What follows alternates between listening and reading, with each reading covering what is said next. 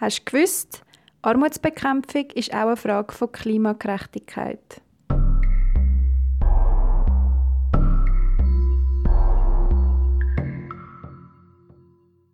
Letztes Mal haben wir gelernt, was Entwicklungszusammenarbeit ist. Wir haben versucht, aufzuzeigen, wie eine sinnvolle Entwicklungszusammenarbeit aussieht. Es ist klar geworden, dass es immer noch notwendig ist, Entwicklungszusammenarbeit zu betreiben. Heute geht es um das Konzept der Klimagerechtigkeit und den Zusammenhang mit der Entwicklungszusammenarbeit. Für das reden wir mit dem Jürg Staudenmann. Wir freuen uns sehr, dass du heute da bist. Danke für die Gelegenheit, freut mich auch. Damit ihr euch überhaupt vorstellen könnt, wer unser heutiger Gast ist, ein paar Worte zu ihm. Der Jürg Staudemann ist seit 2014 verantwortlich für die internationale Klima- und Umweltpolitik bei Allianz Süd. Das ist ein Netzwerk von Schweizer Entwicklungs-NGOs.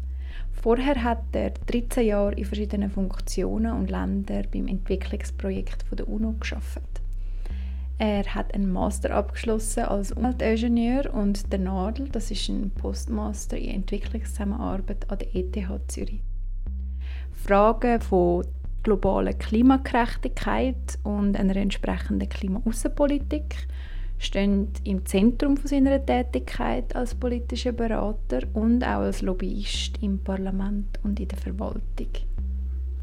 Ich werde zuerst kurz den Begriff Klimagerechtigkeit einführen. Es gibt Länder, meistens reiche Industriestaaten, die wegen dem vorherrschenden Konsum und dem Lebensstil sehr viel zum Klimawandel beitragen. Doch es ist so, dass sie selber gar nicht so betroffen sind von den direkten Folgen vom Klimawandel. Vielmehr leiden Menschen aus dem globalen Süden, wo eigentlich viel weniger zum Klimawandel beitragen, unter den drastischen Folgen vom Klimawandel.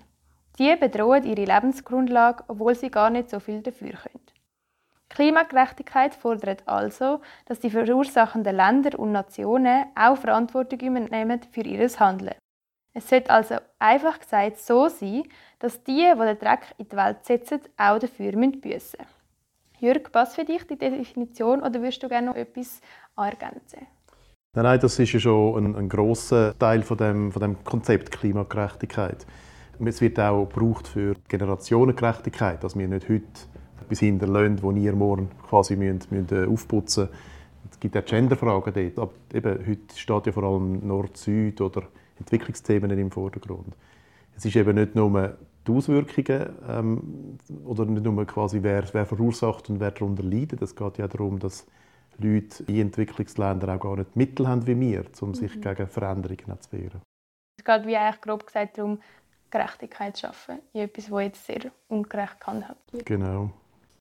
Dann würden wir gerade anfangen eigentlich mit der ersten Frage und zwar wieso müssen wir jetzt in dem Rahmen von dem Podcast, wo es eigentlich um die Entwicklungszusammenarbeit geht, über das Klima reden? Ja, weil das natürlich näher zusammenhängt. Äh, wir werden vielleicht auch noch darauf weiter zu sprechen kommen, aber das ist natürlich eine Voraussetzung. Die Entwicklung wird behindert durch Klimaveränderung.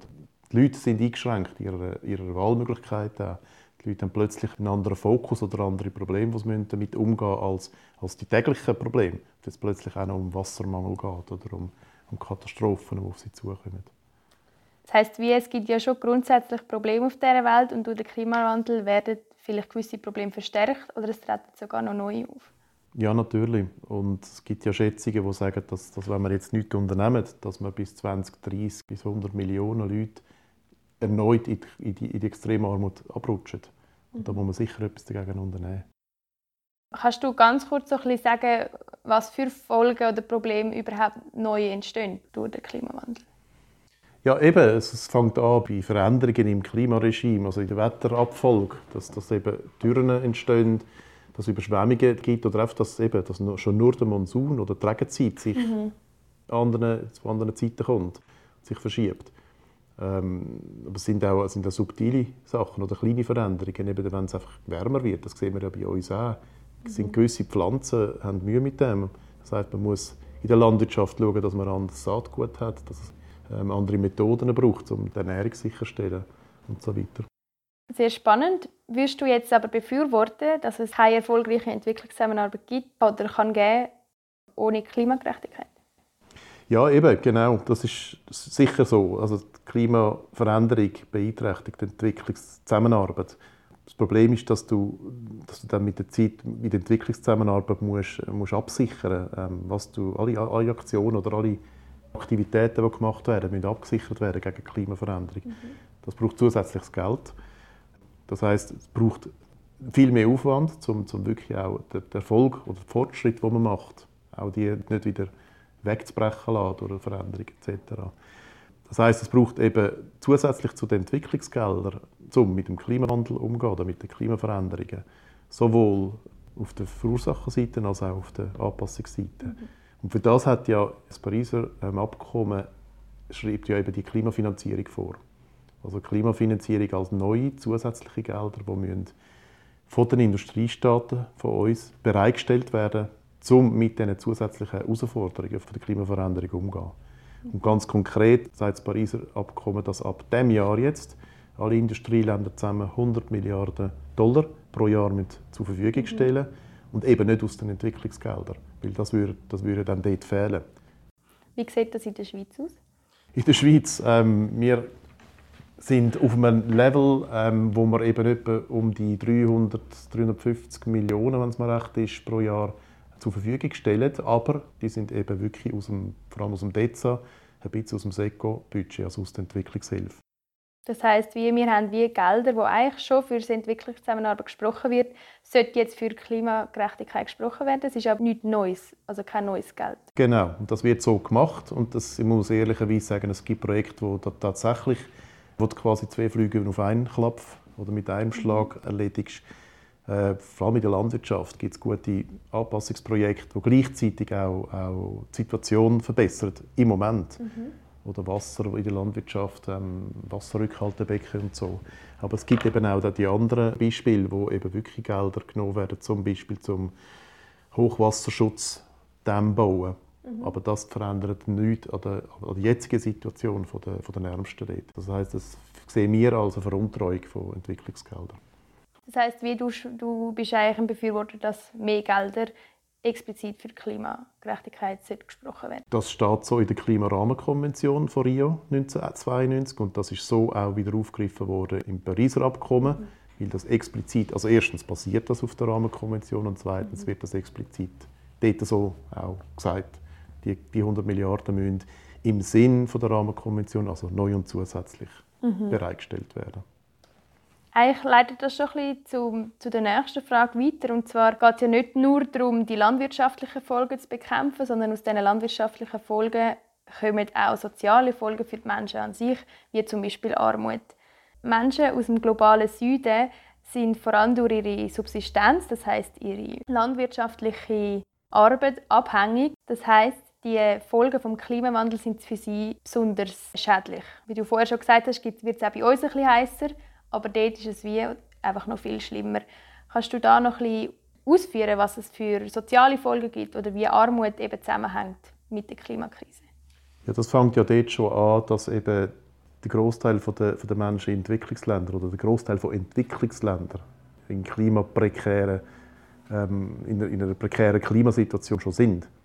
Also die Menschen dort haben gelernt, wie das umgehen mit eben dem knappen Regen, der kommt, zu ganz bestimmten Zeiten, wie sie umgehen mit diesen Hitze und so weiter, also wie sie dem ihnen ihr Überleben können sichern also mhm. wirklich auch, auch, Nahrung produzieren und so weiter.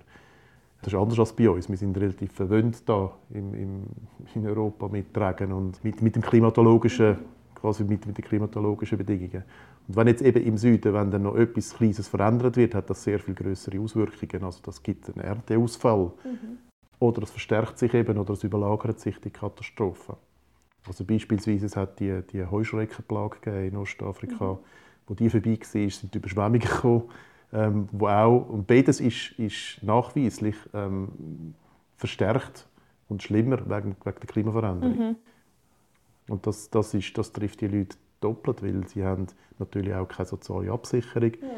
Sie können einfach nur äh, andere Nahrungsmittel importieren, so wie wir können ausweichen auf andere mhm. Zulieferer. Das sind einfach sehr viel verwundbarer, vulnerabel. Also das heißt, du würdest durchaus sagen, dass die Klimakrise mit Armut zusammenhängt und sich gegenseitig sogar verstärkt? Natürlich. Das ist wieder mal, und es ist leider genau so, dass die, die jetzt schon prekär das Überleben müssen sichern müssen, ähm, genau diese Leute werden am härtesten getroffen, weil es erstens die Auswirkungen viel größer sind und zweitens, weil sie die Möglichkeiten und die finanziellen Mittel nicht haben, um, um etwas dagegen zu machen. Und genau da greift dann oder sollte die Entwicklungszusammenarbeit greifen? Ja, oder präziser gesagt eben Klimafinanzierung. Ja.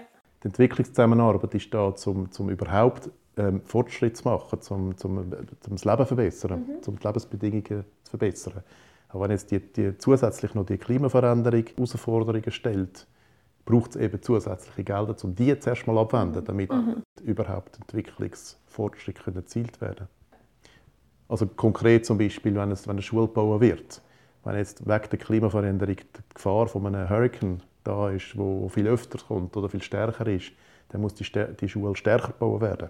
Und mhm. das braucht zusätzliche Gelder, um die Wände absichern und das Dach befestigen. Also genau. simpel erklärt, aber das mhm. sind einfach zusätzliche Gelder. Und nicht, dass nachher wie Lehrpersonal weniger ausgebildet kann werden, weil man jetzt stärkere Mauern braucht. Es sollte beides geben und darum braucht es mehr Geld in der Klimagerechtigkeit oder in der Klimafinanzierung und gleich viel wie jetzt schon gemacht wird oder mehr in der Entwicklungszusammenarbeit? Genau. Also erstens mal wie Entwicklungszusammenarbeit sowieso. Wir sind ja noch nicht bei diesen 0,7 Prozent, sondern deutlich darunter. Und zweitens zusätzliches Geld. Geld. Genau. Sonst gibt es einfach weniger Schulen, die man bauen könnte, wenn es stärker sein müssen mit dem ja. gleichen Geld. Vielleicht noch, können wir noch ein bisschen mehr in ein konkretes Beispiel gehen. Ich glaube, die Zuhörerinnen können sich dann vielleicht noch ein bisschen mehr darunter vorstellen. Kannst du dazu etwas sagen? Hast du mir gerade äh, noch ein eine Ausführung zum Beispiel können wir weitermachen bei dieser Heusteckenplage in Ostafrika. Was heißt das konkret für einen Menschen vor Ort? Ja, dass das halt einfach, ähm, also erstens die landwirtschaftliche Grundlage sind, ähm, gefördert ist. Mhm.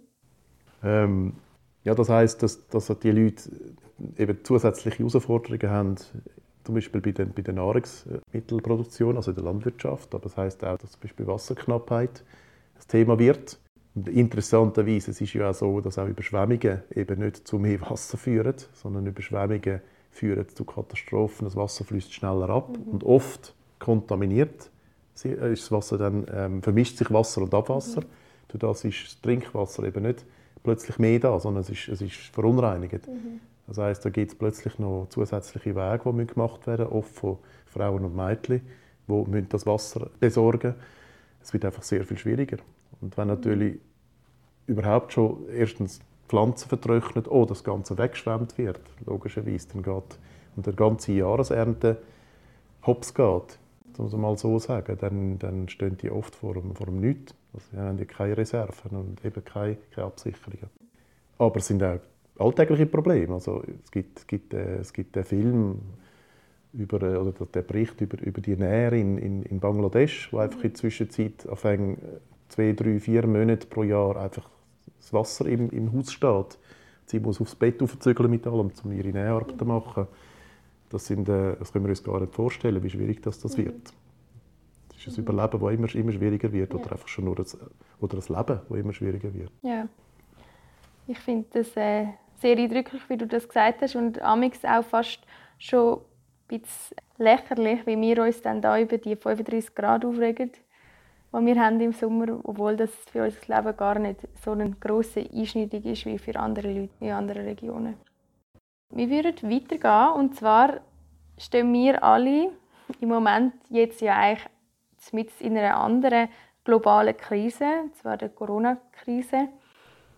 Kannst du irgendwie vielleicht die zwei Krisen miteinander verbinden oder sehen, wo gibt es Parallelen? Was können wir aus dieser vielleicht jetzigen Krise lernen, um die globale Krise oder die globale Klimakrise zu verstehen? Ja, ich glaube, es gibt einiges zu lernen. Also es gibt einiges zu lernen. Es ist ja die Hoffnung, dass man wirklich daraus lernt, aus den Krisen.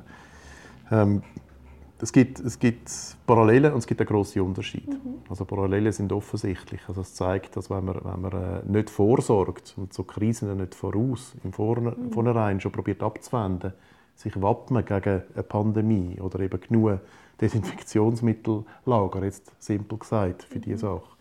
Dass das eben, wenn es dann ausbricht, dass man dann eben sofort muss auch, auch teuer, ähm, ähm, teure Notmaßnahmen treffen, mhm. das Ganze machen. Das ist im Klima, in der Klimakrise genau gleich, logischerweise. Mhm. Nur geht es dort sehr viel langsamer und wir hätten eigentlich sehr viel mehr Zeit, um uns vorzubereiten. Mhm. Aber wir schleppen dort und, und, und stoßen das vor uns her. Und es gibt auch, oder der Unterschied, also es gibt aber auch Unterschiede klar, also das ist auch offensichtlich. Also mhm. gegen Corona, gegen ein Virus kann man sich im besten Fall einmal impfen oder man kann, man kann auch einfach nur es geht auch wieder vorbei, wenn man nicht wenn man das Pech hat, dass, es wirklich, dass man sehr schlecht, äh, sehr, sehr schwer daran erkrankt. Klimakrise, Klimaveränderung wird nie vorbeigehen oder, mhm. oder nicht in unseren Zeiteinheiten. Also dort ist es, das kann man nicht aussitzen.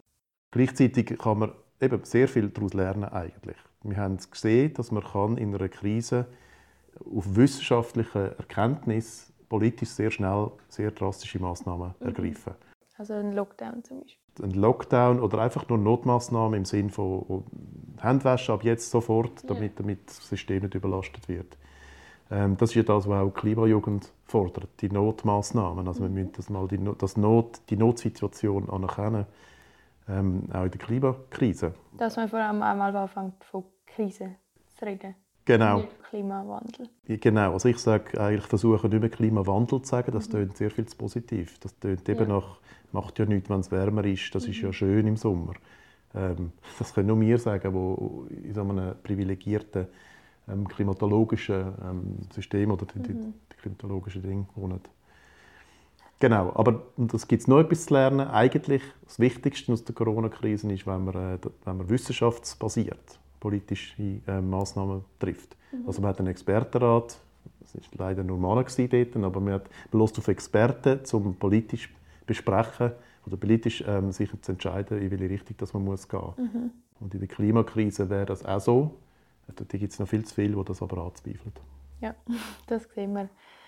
Ähm, kannst du dir irgendwie erklären, wieso man eigentlich so viel könnte aus dieser Corona-Krise lernen oder gerade so eine globale Krise so vorhersehbar ist, aber trotzdem nichts gemacht wird? Das ist eine gute Frage. Das ist eine fast schon eine philosophische Frage. Ich ja, weiß nicht, ob es bei den Menschen ob wir Menschen einfach so funktionieren, dass wir immer zuerst mit dem, mit dem Rücken gegen die Wand stehen, bevor wir merken, dass es um etwas geht und dass es ums Leben geht und dass wir etwas machen müssen. Also man müsste, irgendjemand hat ja mal gesagt, was man, ähm, das Wichtigste, was man aus der Geschichte lernt, ist, dass man nichts lernt aus der Geschichte. Mhm.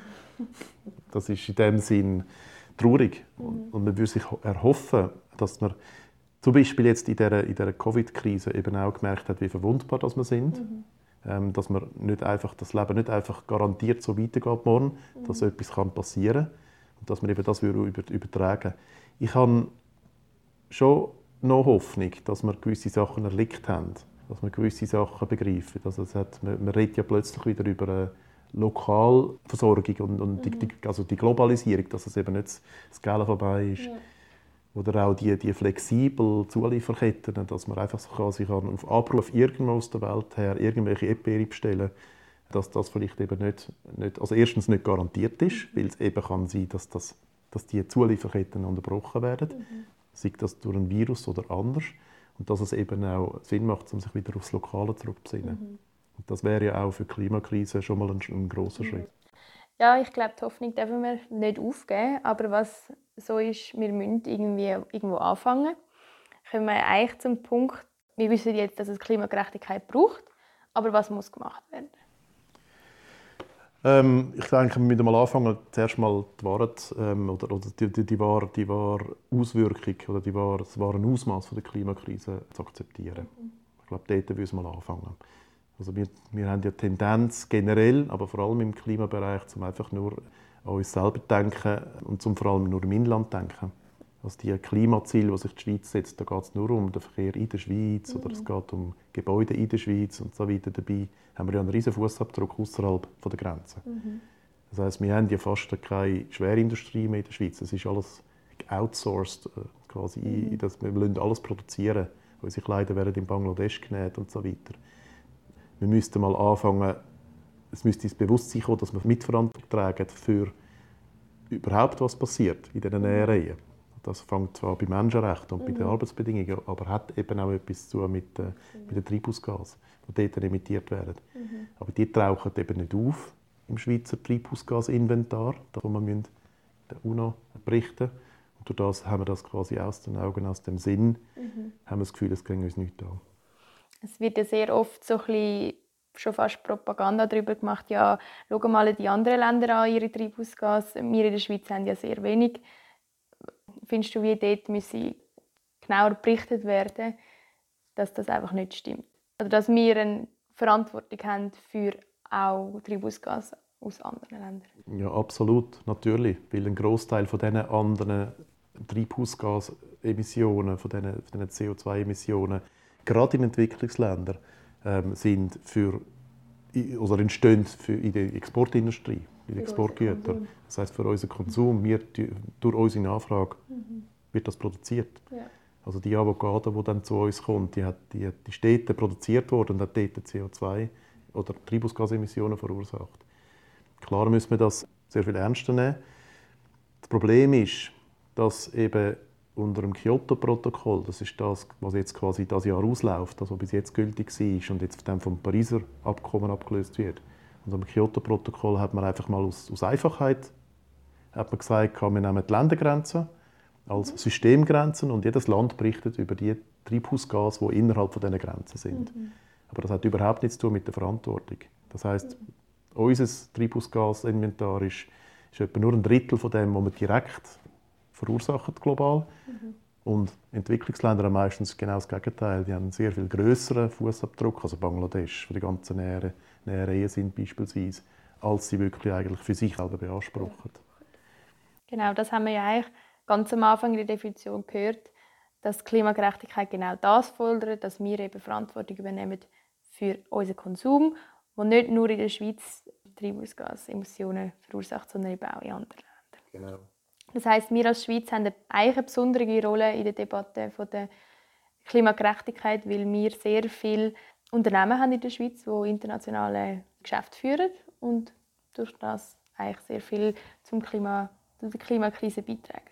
Genau, absolut. Und, und, das, und das müssen wir auch angehen. Also dort ist ja vielleicht einfach ein paar Zahlen, äh, könnte ja spannend sein. Man hört ja immer, eben die Schweiz, das hast du gesagt, ist es so klein oder hat so wenig äh, CO2 mhm. oder Treibhausgasemissionen. Und da fällt eben die Zahl 0,1 Prozent weltweit. Aber das ist eben nur das innerhalb mhm. der Schweiz.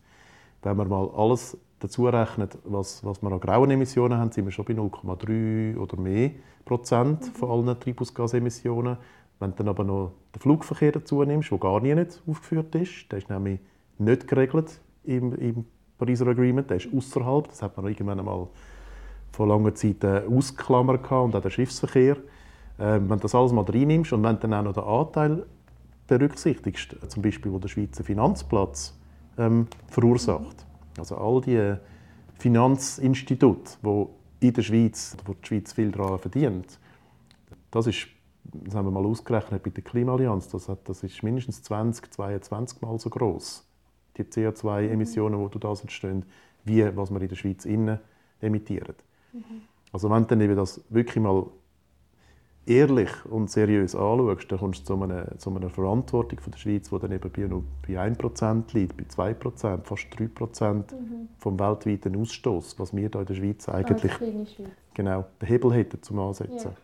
Und da sind wir eben nicht mehr so klein, wie uns viele Politiker immer wollen, äh, glauben machen. Ja. Sehr spannend. Für mich resultiert eigentlich daraus, dass Entwicklungszusammenarbeit und Klimagerechtigkeit überhaupt nichts nur mit der Retterinnenrolle zu tun hat, sondern es ist wirklich das Mindeste, was wir als Schweiz machen müssen. Dort fängt es an. Also Klimagerechtigkeit, ich sage ich immer, hat immer zuerst mal zu tun mit Klimaverantwortung. Mhm. Also wir müssen wirklich zuerst Verantwortung anerkennen das haben wir unterdessen. Da gibt es ganz viele Ökobilanzen, Fußabdruckbilanzen. Sogar das Bundesamt für Statistik hat einmal ausgerechnet und dargelegt, dass zwei Drittel von unserem Fußabdruck außerhalb der Grenze liegen. Also die Verantwortung anerkennen mhm. und dann auch nach der Verantwortung handeln. Also dass ja. unsere Klimagesetze, ähm, das CO2-Gesetz, unsere Klimamaßnahmen eben dem wirklich entsprechen. Mhm. Und vielleicht auf Klimafinanzierung auch dann nochmal zurückzukommen. Eben im Pariser Abkommen steht ja, dass, dass die Industrieländer die 100 Milliarden miteinander pro Jahr müssen bereitstellen 100 Milliarden Dollar. Und dann steht auch noch jedes Land, jedes Industrieland, mhm. sogenannten industrialisierten Land muss nach seiner Verantwortung und Kapazität beitragen. Mhm. Und Verantwortung, wie vorhin gesagt, liegt in der Schweiz bei mindestens 1%. Mhm. Kapazität kann man nur übersetzen mit, mit Finanzkraft oder mit unserem mhm. Wirtschaftskraft und das ist eben auch bei 0,9 bis 1 Prozent mhm. unter allen OECD-Ländern. Das heißt, wir müssten ehrlicherweise 1 Prozent, sprich 1 Milliarde Schweizer Franken pro Jahr zur Verfügung stellen aber eben um Himmels Willen nicht aus der Entwicklungszusammenarbeit, weil es dann dort fehlt. Genau. Du hast eigentlich jetzt ziemlich klar auf den Punkt gebracht, wir müssen einfach mehr Geld sprechen, um also die politische Forderung ganz einfach und die Pariser Abkommen einfach einhalten. So einfach, wie es eigentlich tönt. Genau. Es, ist, es sind zwei Verantwortungen oder es sind zwei, ähm, es sind zwei internationale Verpflichtungen, die mhm. beide erfüllt sein müssen. Ja. Das eine ist die Entwicklungszusammenarbeit, wo wir schon lange mal versprochen haben, mhm.